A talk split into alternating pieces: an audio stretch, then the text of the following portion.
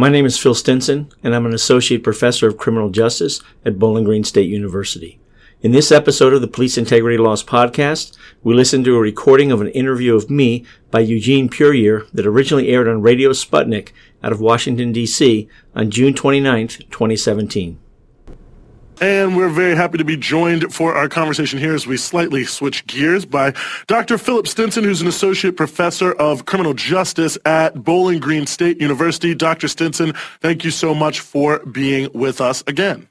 Oh, my pleasure. So I wanted to uh, touch on this issue of the, the three officers charged in Chicago with conspiracy and some other charges for attempting to cover up what took place there with Laquan McDonald. It seems like this is a pretty big deal to me. The case sort of taking on directly this whole idea of a, of a thin blue line protecting people who do the wrong thing. But your thoughts? Well, there's three charges each of the officers were indicted for. So conspiracy, official misconduct and obstruction of justice. So I've been reading the uh, True Bill, the indictment that was returned by the grand jury.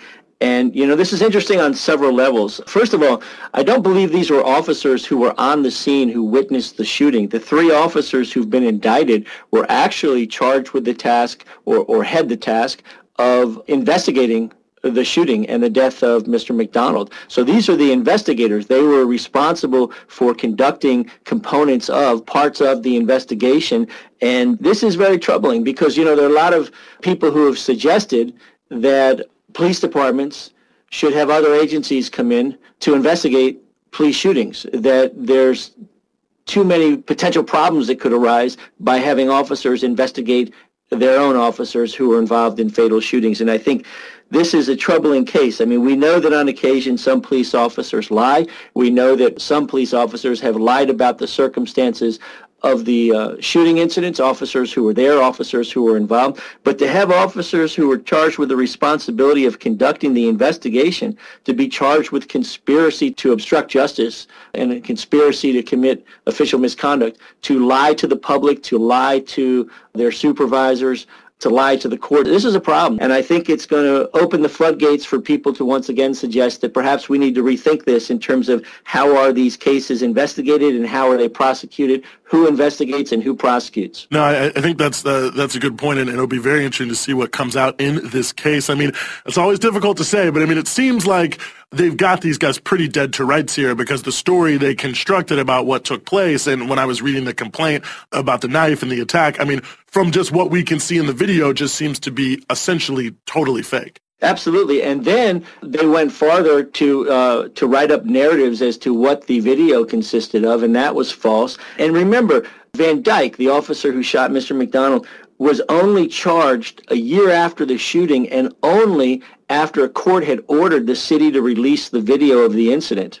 And then within a day, he's charged.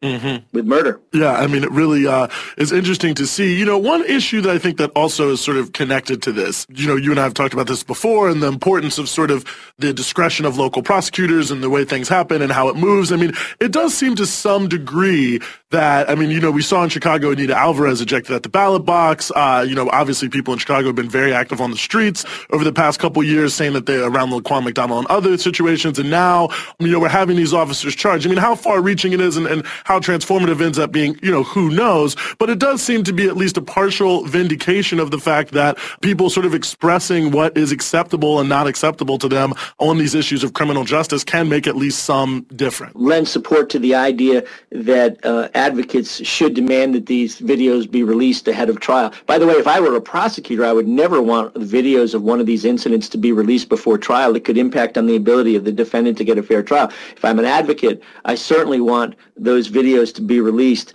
You know, if you or I went out right now and shot and killed somebody, the responding officers, the investigators and prosecutors would start with the assumption that we had murdered someone. With a police officer, they generally start with the assumption that it was a legally justified shooting, that the officer had a reasonable apprehension of an imminent threat, and they work from there. And it's only when some red flag is raised that this just doesn't look quite right that they look at it in any other light. I suppose the good news in all of this is it reads to me when reading the indictment that there were members of the Chicago Police Department who cooperated with the prosecutors and the grand jury process so that these charges could be brought. I think it's important to point that out that there do appear to be some people who wanted to do the right thing and told the truth to the grand jury. Mm-hmm. Well, you know, one other issue that's sort of hanging over a lot of this is the issue of the the consent decree in the Chicago police, and obviously the Trump administration uh, wanting it to be relatively loose. Some people saying it had, you know, very little in terms of the ability to actually hold people accountable. Does this give you any hope, or you know, maybe it's indifferent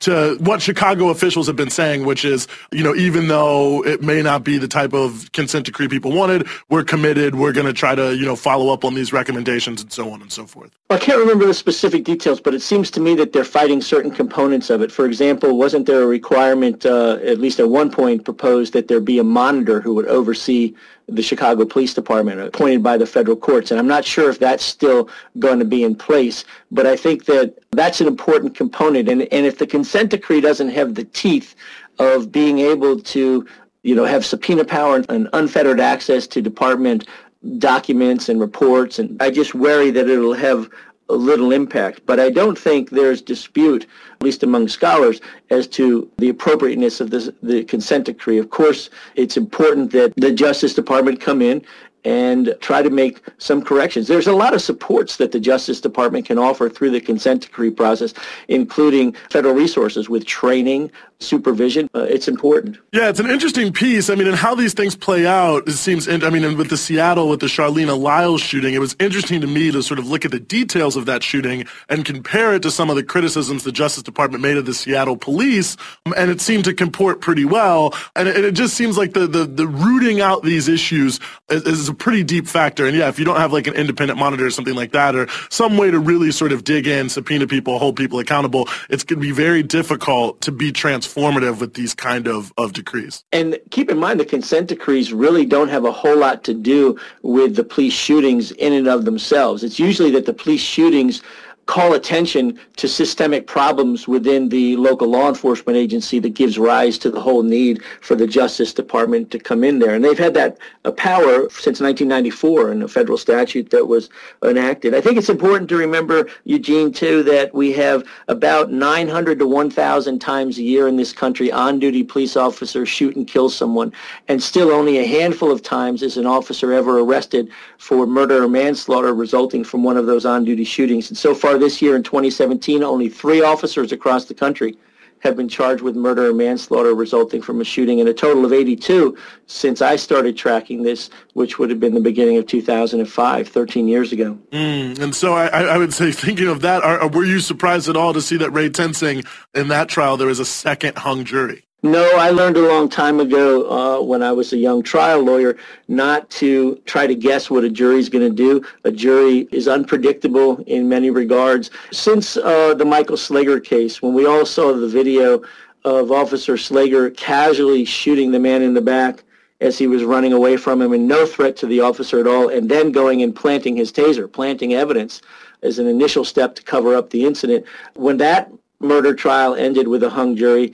I'm just at a complete loss as to understand where we are here. But it, it's a complicated issue with these jury trials. The legal standard, as you know, is that of a reasonable officer on the scene. It's not a reasonable officer with hindsight. Juries just seem very reluctant to second guess the split-second decisions of on-duty officers in these potentially violent street encounters. And even when we see these videos over and over again, some of these traffic stops where it's clear to some people that it just, it can't possibly be anything but a crime, that jurors look at that and once they hear the officer get on the stand and say that they feared for their life that they had to stop the threat. That's the only reason they shot him. At that point, jurors tend to forget everything the prosecution has put on. It's an objective standard. It's that of a reasonable police officer. And subjectively, what the officer may have thought is not relevant if it was unreasonable from the standpoint of a reasonable officer. Well, great points there. As always, Dr. Philip Stinson, we really appreciate you joining the show.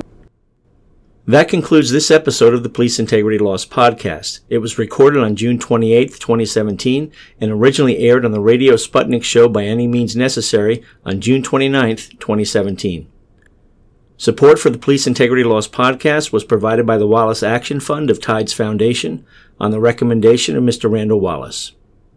My name is Phil Stinson, and I'm an Associate Professor of Criminal Justice at Bowling Green State University in Bowling Green, Ohio. For more information on my research, please go to www.bgsu.edu slash police integrity lost.